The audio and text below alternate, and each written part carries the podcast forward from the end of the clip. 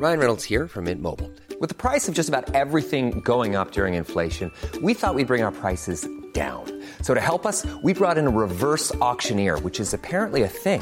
Mint Mobile Unlimited Premium Wireless. How to get thirty, thirty, how to get thirty, how to get twenty, twenty, twenty, how to get twenty, twenty, how to get fifteen, fifteen, fifteen, fifteen, just fifteen bucks a month?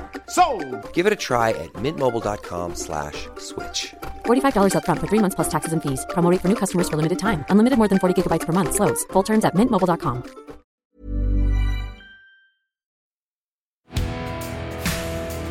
Turn up your volume. This is Unfuck Nation.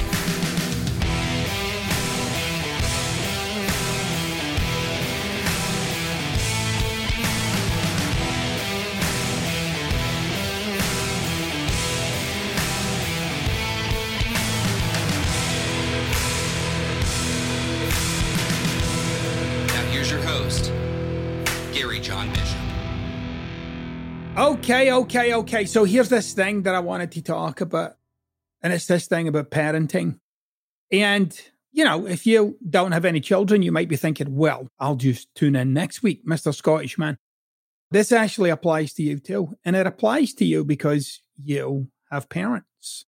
Whether they're in your life or not, it doesn't matter. I want to create a context with you so that you're actually empowered by this idea of parents and parenting. Now, I'll start with the parenting thing first, right? So if you have children, this is something you need to get keyed into super, super quick. And if you don't have children, you know, this is something you'll want to keep in mind for yourself because at some point in your life, you might want to have children or it might currently be part of your plan. But I'll tell you, there's two things about parenting that I feel as if we all make big mistakes with. One is that when we have children, we have this game in mind, right? And the game that we have in mind is either to do not what your parents did or to somehow replicate what your parents did because, you know, you might have had an idyllic childhood and that you're trying to replicate that with your own children. Both of them are doomed to various forms of failure, and I'm going to explain why. So the first one, not doing what my parents did. Now, that's going to be a problem. Why? Because that's kind of the track that all children will take on. So either they're going to do the same as their parents or not what their parents did. And so if you feel as if, you know, your parents should have done a better job with this or a better job with that, and you double down on that, okay, for your children, you're not there for what they need. What you're trying to do is overcome something that you felt as if you needed. So you were basically using a broken template to do something that's not broken. So it's a mistake. That's number one. You should always be looking to parent your children in a way that's good for them and good for you as a family unit. And sometimes that means, by the way, coming up with things and coming up with ideas and coming up with strategies that work for everyone involved. This isn't the nineteen fifties, the sixties, or the seventies, or the eighties, or the nineties, or whatever time you were in your childhood. This is a different era, okay? It's a different time. You need to be available for this time. But the other one that really strikes me is this kind of notion of, well, my parents did some good things. I just want to replicate that. What you got to really keep your eye on is that you're introducing something called an ideal or a standard. And so your big problem is when things don't match up. And especially if your kid doesn't match up or your partner doesn't match up to how you think this should go. The other interesting part of this, though, is I'm amazed at times, not all the time, but I'm amazed at times with the inauthenticity of many parents. The pretense that you've somehow got your shit together. And the illusion, by the way, that you think your children are buying into that. Children are probably the best out of all beings at identifying inauthenticity. You'll hear it, like they'll just say it, right? And you're like, oh my God, that's so true, cuts through all the shit, and it's unabashed. So children have like just a brilliant kind of sense of inauthenticity when it's there. So what does that mean for you if you're a parent? Well, it means that they don't buy your bullshit. And so a number of years ago, I took on the idea that I was going to stop pretending to my children that I knew what the fuck I was doing. And it was so refreshing. I remember having these conversations with my kids like, I'm making this up. I'm literally making up what it is to be a father. And I explain this to my children, you know, regularly. I say, look, I'm learning this as we go along. I'm fifty-three and I'm learning how to be a father as we go along. And um, I don't always get it right. Invariably, they'll nod their freaking heads in the way that children will do, right? Like, yeah, we know you don't know what you're doing.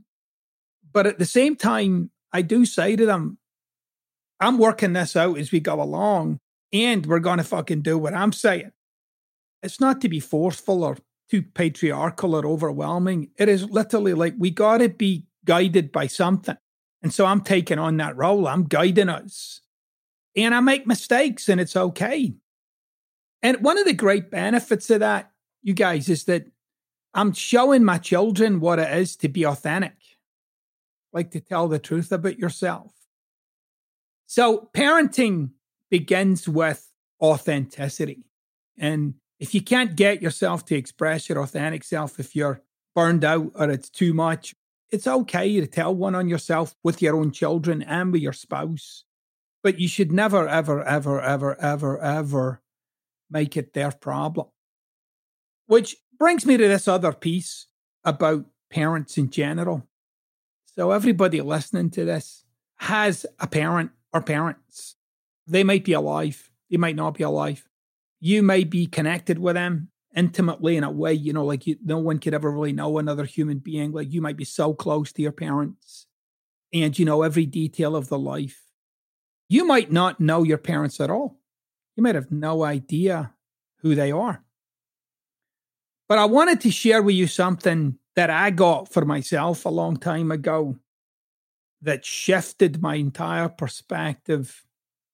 And it was when I realized that I had no idea what it was like for them to be them. Like I had no idea what it was like for my father, for instance, to live through his childhood and the impact that that had on him. I always had the, the illusion that, you know, you know, he's the voice of God. And then I realized, like, you know, when I was in my forties, I realized like it must have been really tough for both of my parents growing up. Now, my father was a child of the thirties and he was faced with the Second World War at the age of nine. And like many kids in Scotland, he was what you call evacuated, which means all the children were scooped up and taken away from their parents. So as a nine or ten-year-old kid, like that must have had some really deep and profound impact on him. He never really shared like any negativity about it, but it clearly must have had an impact. So when I was in my forties, I started to get, wow, that must have been really challenging for that kid. It was the same with my mom. I started to realize, wow, like I've spent so long observing my parents that I'd spent almost no time putting myself in their shoes. Like, what was it like for my mom to be thirty? What was it like for my mom to look at her future when she saw she had four children and to look at what was coming? Was she inspired by that? Was she empowered by that? That's when I really started to get like a tremendous amount of compassion for my parents because I could see their humanity. Like me, they have made their mistakes. But that perspective really allowed me to let go of that propensity to blame them. That kind of deep-seated human desire to hold somebody else to account for how I am. And you guys, that was the beginnings for me of like loosening the grip of the past. When I let go of the desire to punish, blaming somebody for their humanity really wasn't a very humane thing to do. And by the way, I could bump my gums here for the next thirty minutes about stories from my childhood. To serve what purpose? To validate something, to kind of dwell in something. That was really the beginnings of me finally understanding what it took to forgive. And I'll get into forgiveness, by the way, in future episodes, you'll see. But the best place to practice your forgiveness is definitely with your parents. And it's forgiving them for anything they might have said or done or not said or not done. Because that process will go a long way in your personal growth game. And often you don't realize how much you're hanging on to shit from back then. So whether you're a parent or whether you're focusing on this conversation from the perspective of the parents that you have, I invite you to really realize that it's tough being a fucking human being. And it's tough to come through a childhood without hanging on to something. And it would be a little silly of you to think you're the only one that came through your childhood with shit. Your parents did it. Your grandparents did it. Your great-grandparents did it. Your great-great-grandparents did it. And unfortunately, it gets handed on generation to generation, whatever those incompletions are, whatever some of that bullshit is. You have no excuse to continue that cycle. A tremendous amount of knowledge is available to us now, like an unprecedented amount of knowledge is available to us. It's incumbent upon you now, as a responsible human being, to ensure that what gets handed on in society, in your family, in your extended family, in your community, that you're not part of what gets handed on, that you actually actively break that cycle. And how you break that cycle is by no longer using the past as some measurement of what to do or what not to do when it comes to being a parent or treating your parents. You see, to, to live a truly transformed life, one must take a transformed view. So you can't get sucked in by the same old bullshit that everybody else does. I wrote Wise as Fuck to present you with another view of something, a different way of looking at love or loss or failure. Like, I wanted you to see life in a different way and engage with it from there. And then when you engage with life from a different perspective, you see different things. You see different pathways. You see different outcomes. It shifts the context. And ultimately, that's our superpower, right? Your superpower is to shift the context, to change the perspective, to come at life from a different angle and produce a whole new set of results from that place. All right, we're about to go on our first break. Before we do that, I want to make sure that you contribute to future episodes of Unfuck Nation. Drop me an email, connect at Gary John Bishop. You can call me at our wonderful Unfuck Nation hotline. It's six four six, four five zero, three two zero three, six four six, four five zero, three two zero three. Hold your fire, and we're going to come back with questions from the nation and get into transforming lives. See you in a bit.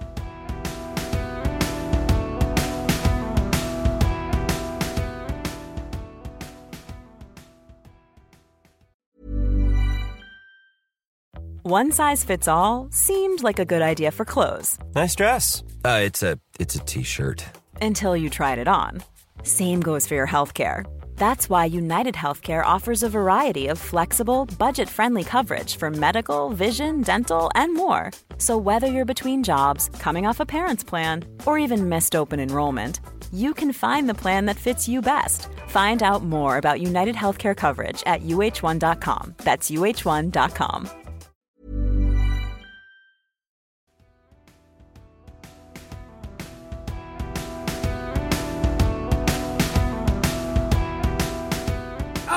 Okay, welcome back.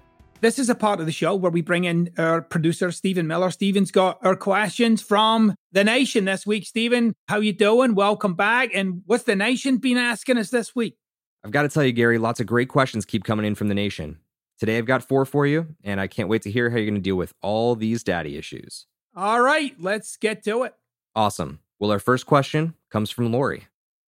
I have a fourteen-year-old daughter that I've watched slowly take on my terrible habits, namely self-deprecation as a defense against other people's insults and judgments. For example, when she failed a quiz in physical science, I asked her about it, and her immediate reaction was, "Yep, I'm stupid and a failure." Obviously, I explained to her that I don't believe that, but I simply want her to work with me to determine what we need to do to study differently so she can pass the next quiz. The result? She fell apart into tears. So while I'm working on myself, I desperately want to help prevent her from finding herself a total mess when she's my age. Bear in mind, she's extremely sensitive, overly protective of her friends and family, and is horrified by the F-bomb. What can I do to guide her on the path toward unfucking herself? All right, that's a very good question. I mean, she gets to dominate with her emotional state. And so you can already tell how much she dominates because you're also super sensitive to her super sensitivity. And you'll notice that you're trying to do something about it. I wouldn't do anything with that. That's just where she goes. I would let her have her moment. I'm stupid and I'm da-da-da. And I say, okay, all right, I get all that. All right, now what are we going to do about it though? There's an underlying communication with what she's saying to you, just given the kind of degree of the outburst. And what she's actually saying to you is, leave me alone. Whether we realize it or not, we use our emotional outbursts to control the situation, either the discomfort of one or the perceived domination of one. I'm going to now have my outburst, and then I'll get to say how this rolls out. And so you're all just caught up in that shit with the confusion of that, with the kind of complexity of that. You're trying to do something about emotional state rather than acknowledging her emotional state and saying, yeah, I get all that. That's clear. That's, you have made yourself very clear. Now, what are we doing? I think that's one of the mistakes that we all make at times with our children, is this kind of vain attempt to fix them. It's not about fixing. A lot of times it's a simple redirection.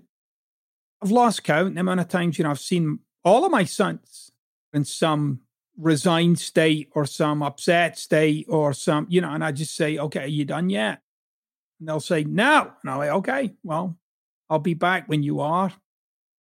And then I just let it pass through. I don't always feel the need to change where they're at. That's up to them. What I won't do, though, is back off, you know, holding them accountable for who they are. My son just the other day said, it was about a Spanish quiz that he took, and in my view, got a grade that's below what's acceptable, but also what his potential is. And he said, well, I don't do Spanish. And I said, not acceptable. Well, Spanish isn't really my thing. I said, I don't care. You're going to make it your thing this week. and so, so I said, what do we need to do? And, you know, look, schoolwork's kind of funny at times, right? Because if you think of the term performance, right, that's your ability to perform, your ability to produce something. Everybody thinks it's something to do with your mental state. It's not. It's repeated action. I mean, I noticed with my three sons, they all learn differently. As a parent, a big part of my job is working out how they learn, you know, from whatever means necessary, and then supporting them and sticking to that and staying true to that. But the minute you start getting in a dance with their emotional state, you're never going to win that one. So it's about acknowledging that and getting straight to the next bit, which is now what? What else have we got, Stephen? So our next question comes in from Bart, who says, my kid is ten years old and isn't doing her homework. We're always encouraging her to do her best and care about the work because it's a big deal for her future. But is the way we handle this fucked up? How would you handle this as a parent? That's a great question. Any parent worth their salt would tell you at some point the punishments just don't work. And I've found, especially with my older son, what really works are a series of negotiations. I'll say, well, this is the situation we find ourselves in. And then I put it to him. I'll say, well, how do you plan on resolving this? And we don't move from the conversation until I'm satisfied that he's come up with a plan. So he'll say this, this, this, or this. And I'll say, nope, that ain't going to do it. What else you got? Why do I do such a thing? Because it encourages him to see the solution. I know the solution. I know what he should do, but that's all how I would do it. What I'm really interested in is how would you do it? Like not doing your homework. Okay, well, that's not going to work. How are you going to resolve it? And I'm open to giving him suggestions, but how are you going to resolve it? But there's a big part of this, I think all parents need to realize. Children don't really operate with any real sense of integrity. They don't do what they said they were going to do. And it's a very, very weak muscle for a little one. Anything up to the age of freaking, I'm not kidding, forty, right? People have a really crappy muscle for doing what they said they were going to do. I definitely see this with my children. Like, there's many occasions I realize that I have to manage the integrity of this thing. And that's definitely when it's least convenient for me. I have to do that. So sometimes with my son, I'll say, okay, every day at four o'clock, you're going to do X, Y, or Z. But the reality is, I can't be bothered with that. I want you to handle that, but I can't, because the way they relate to that is that it's malleable. Like, they maybe will do it, maybe they won't do it. So I realized that I have to be the integrity of this thing. So I'll sometimes put it in my phone, and it'll be in there in my calendar. And at four o'clock, it'll be a reminder for one of my boys to do this thing or that thing. I'll get up from what I'm doing. I'll stop. We'll say, get your stuff out. Get it done. You got thirty minutes. And I will literally check in with them every ten minutes to make sure that it's getting completed. You don't just get to opt out because you're not feeling it. The other little caveat, by the way, I would add to this with you is that there's some underlying issue, something they're kind of hung up on about themselves, that they maybe don't learn the way that other kids learn, or they're not as smart seemingly as other kids. Often that's playing a role too. But in the short term, you're going to have to be the integrity of this thing, and you have to show that your integrity is completely unmessable with, like it can't be screwed with, until such times as he can carry that thing on his own. All right, Stephen, what else we got? Well, Gary, are you ready to up the ante? Bring it. Let's see what we got. So this one comes to us from Joelle. Five years ago, I went through a divorce, and my son, who's now eighteen, won't have much to do with me. When he was younger, as my only child, he and I were very close because his dad didn't want much to do with either of us. That said, when we divorced, I thought I was doing a good thing by getting out of a bad relationship, but my son had a really difficult time dealing with the separation. Then, about four years ago, my son decided he wanted to live with his dad, and when that happened, I only saw him on rare occasions, and things went downhill. So here's my deal. I struggled daily with guilt over what I put my son through because I wanted out of a bad relationship. I was hoping to give my son another outlook on relationships and provide him with a more positive outlook on life. But instead, I gave him the complete opposite. I feel like I threw divorce into an already volatile teenager's life, stripped away his happiness, and caused many of his hardships since. Now, I don't know how to connect with him. I don't know how to make it right, or if it's even possible to do so. I know you said to describe it as a challenge, but it feels more and more like a struggle every single day. I'd really appreciate your candor. Do you see a path forward from here? Yeah, that's a great question. It's nowhere near as complex as it is in your head, though. So whenever there's a divorce, it's very common for the kid to blame one parent over another. So one parent ends up carrying more of the burden of blame, right? Not the burden of responsibility, which is another conversation, but the burden of blame. So it sounds pretty obvious to me that you got the blame. And that's an important distinction for all parents to make. Your children, like you, are constantly coming to their own conclusions. And they're not always obvious. They won't tell you it. You'll just see it in their actions. You can actually tell from those actions what they've already determined in their own mind. So it's pretty obvious to me, you got the blame here, okay? Which is fine. Somebody's got to get the blame. You said, you know, give me the candor. The divorce was way more about you than him, right? And you have to come to terms with that. That's the first thing, like, tell yourself the freaking truth. You weren't getting the life you wanted. And in that process of splitting up, you know, you talk to yourself about your son and how this could be good for him too. But if you tell yourself the truth, you'll see there was a bunch of shit you were stepping over at the time because the overwhelming evidence in your head was telling you this would be better for you. Also, I want you to get, that's okay too.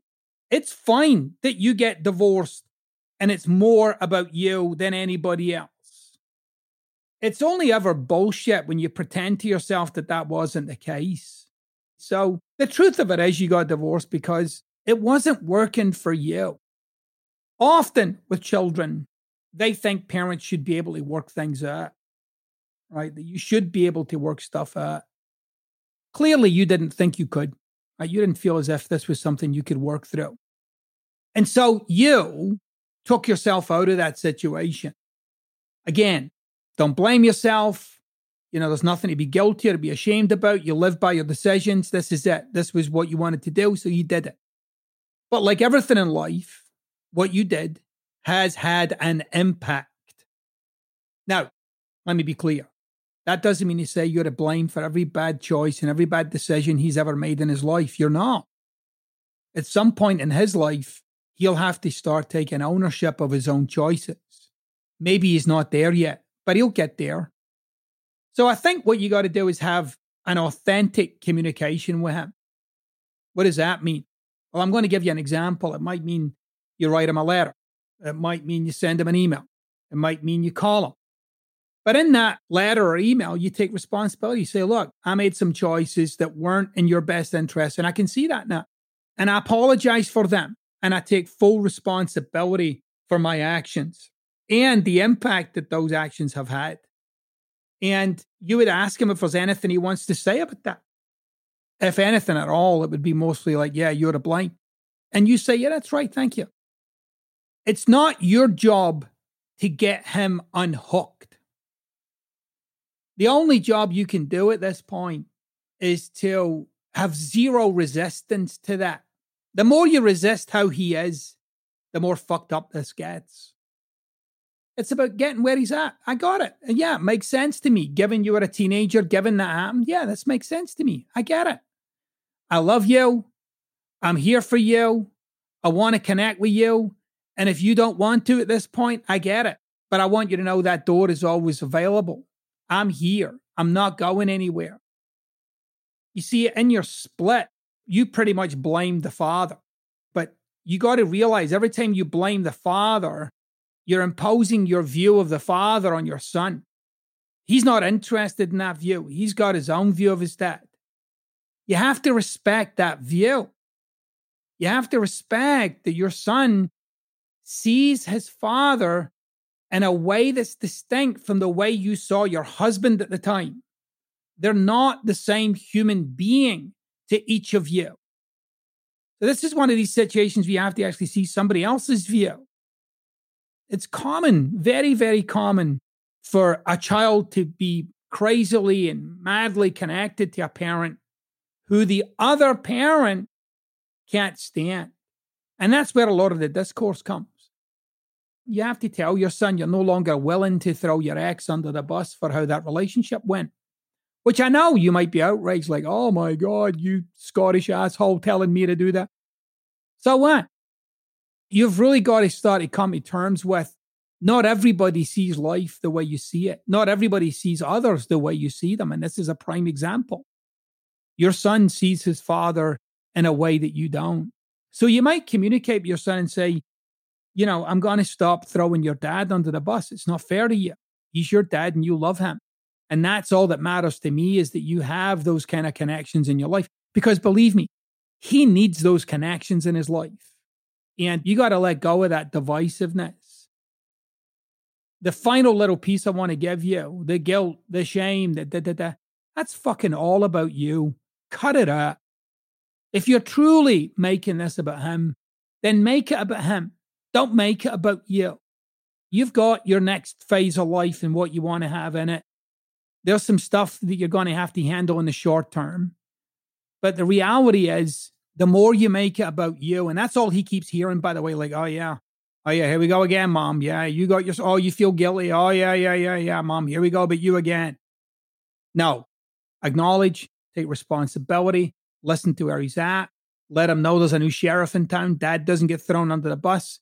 You're not here to fucking make a case for anything. You don't even need him to understand where you are at because, again, who's that about? What you're going to now do is get him where he's at and let him know you got his back because that is the most critical thing of all. You can't control your children, but you can be there. All right, Stephen, what's our final question for the week? For our final question this week, I've got a great voicemail question for you. This one's coming in from James. Hi, Gary. This is James from Dallas. Wanted to ask you about setting my intentions towards my own happiness. A lot of times I feel that I'm in a situation with my wife that is leading me towards unhappiness. And I frequently think that it's in my own personal interest to maybe exit the relationship or change things for myself. However, I do feel that my changing things would be detrimental to my child. So I, the question I have is that if the direction that I see for myself personally comes at the expense of other people's happiness and well-being, how do I weigh those against one another? So this is a common conundrum for parents, okay? We get ourselves into relationships, we get married or not, and then we have children, and then we realize we're not happy. You know, the real crux of the matter here is you're not happy, and this relationship is not going the way that you would want it to go. And that I get, but you first have to acknowledge that there clearly must have been a time when you were happy and this was going the way you wanted this to go. How do I know that? Because you got yourself into it. Now, you might say, well, I had my misgivings or I had thoughts of da da da da da. I don't fucking care. The overwhelming evidence was you should do this. I'm going to assert that you've changed in this relationship. And part of how you've done it is by observing your partner. You're watching how they're changing. My relationship with my wife goes in a way that's consistent with what I'm bringing to the table. And that works for us because I'm not expecting her to be any way, right? It's not my wife's job to make me happy. It's not my wife's job to bring love to me. Why? Because if I want love in my relationship, it's up to me to bring it. Sometime in the last however many years it's been, you've taken a turn in this relationship, and it was a very subtle turn at one point, and now you're so far down the fucking lane with it, you can't find any way back. But the first thing is, is to start to acknowledge and take responsibility for whatever turn you've taken.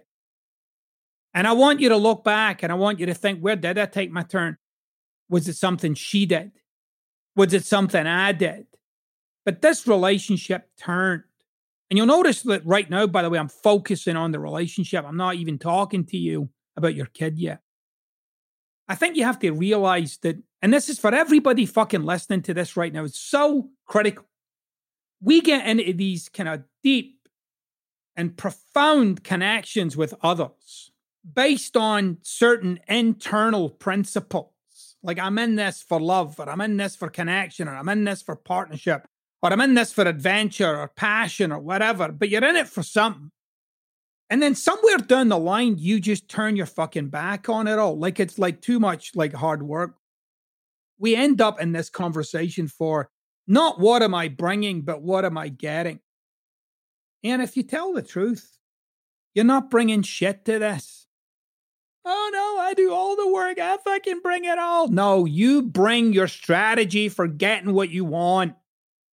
You bring your game to your relationship, and you're bringing it, and you're bringing it, and then you're looking at them going, all right, now give me something back. It's not give and take. Relationships are all about expression. It's what are you bringing? Bring, bring, bring, bring, bring, bring, bring. Why? Because you want it to be a certain way. It's like coming to the fucking picnic, but you're never bringing anything. You're just sitting there going, uh, did you guys get the chicken? What about salads? Did you guys bring salads? Oh, no salads? All right. Well, I'll bring salad dressing next time. Do you guys bring salads? No, if you want salads, bring fucking salad. I know that we've been trained as human beings to relate to relationships like they're a well that we drink from, not that it's a well that we replenish. So, I, you know, in my relationship to my wife, I know how it used to be and I know how it is now. And how it is now is I really don't look to my wife to provide something for this relationship. I really look at this as my garden and I'm tending it. And it's something that we both get to enjoy. Now, one of the great benefits of that is she tends the garden too, which is brilliant. But I'm not inspecting her work.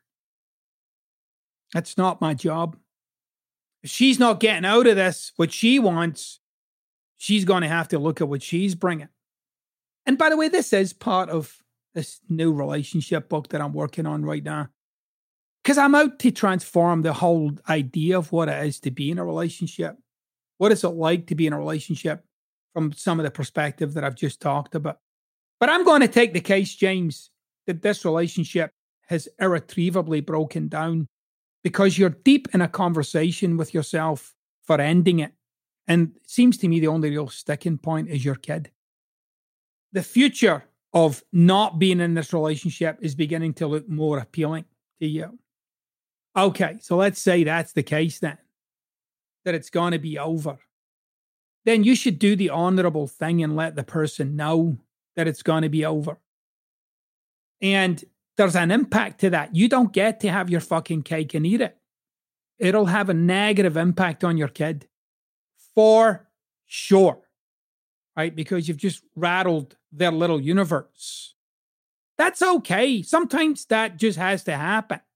Now you got to build another world, though. You got to build a world where you're completely responsible for that impact, putting in the pieces that you can to support her during this impact. And I'm telling you, a big part of this is, you know, it's amazing. Like, we want to get married with honor, you know, drop on your fucking knee and make your vows. But man, people divorce in the most dishonorable ways. So if you're going to divorce, do it with the kind of honor that you went in it with. And get on a level playing field with your partner and ask, how do we support her during this time? It's like driving your car. You know, you drive your car, you also expect that there might be occasions when things don't work out. You get a flat tire, you get in a bump, somebody scrapes your paintwork, you break down. If you get divorced, you should expect there'll be certain events that are more likely to happen than not happen. It doesn't mean she's broken as a human being or she's irretrievably damaged. It doesn't mean that at all. But if you treat her mom with respect and you honor how you came into this thing, and you accept that your actions have an impact without going into some boring and ordinary self-blame bullshit, but you just accept, like, that's how this has gone, and I'm and I and I own it. And then you ask her, you you be in communication with her, you know, like, don't treat her like she doesn't have a brain. Like, this is how this is going to go, and we want to support you. How might we best do that? You know, if you're going to divorce someone, it's important to realize whatever your kid wants will be in your kid's best interest. And always be acting in their best interest, which is sometimes not in yours as a divorced parent. But that's how that goes. That's the responsibility of being a fucking parent. It's a responsibility. You don't just get to do whatever the fuck you want. And by the way, if you are going to stay in this relationship for your children, that's another fucking dumb thing to do. You should stay in a relationship because you're committed to that relationship working. And they bring your A game to that, both feet in, which I suspect you haven't done in quite some time. So if you are getting out, be honest, be straightforward about that, be authentic about that, be responsible, handle the impact. And if you're staying in, get fucking both feet in. Don't do it in the name of something. It's amazing. I've seen some of the most fractured relationships turn out because two people decided that it was not ending. And when you get that kind of commitment, cool shit happens. Thank you for participating in another episode of Unfuck Nation. If you want your questions on the show, connect at Gary John Bishop. Drop me an email. Or leave me a voicemail, six four six, four five zero, three two zero three, six four six, four five zero, three two zero three. As always, rate and review the show. Whatever you get your podcast, rate and review the show. Thanks for listening. Have a great one. See you on the flip.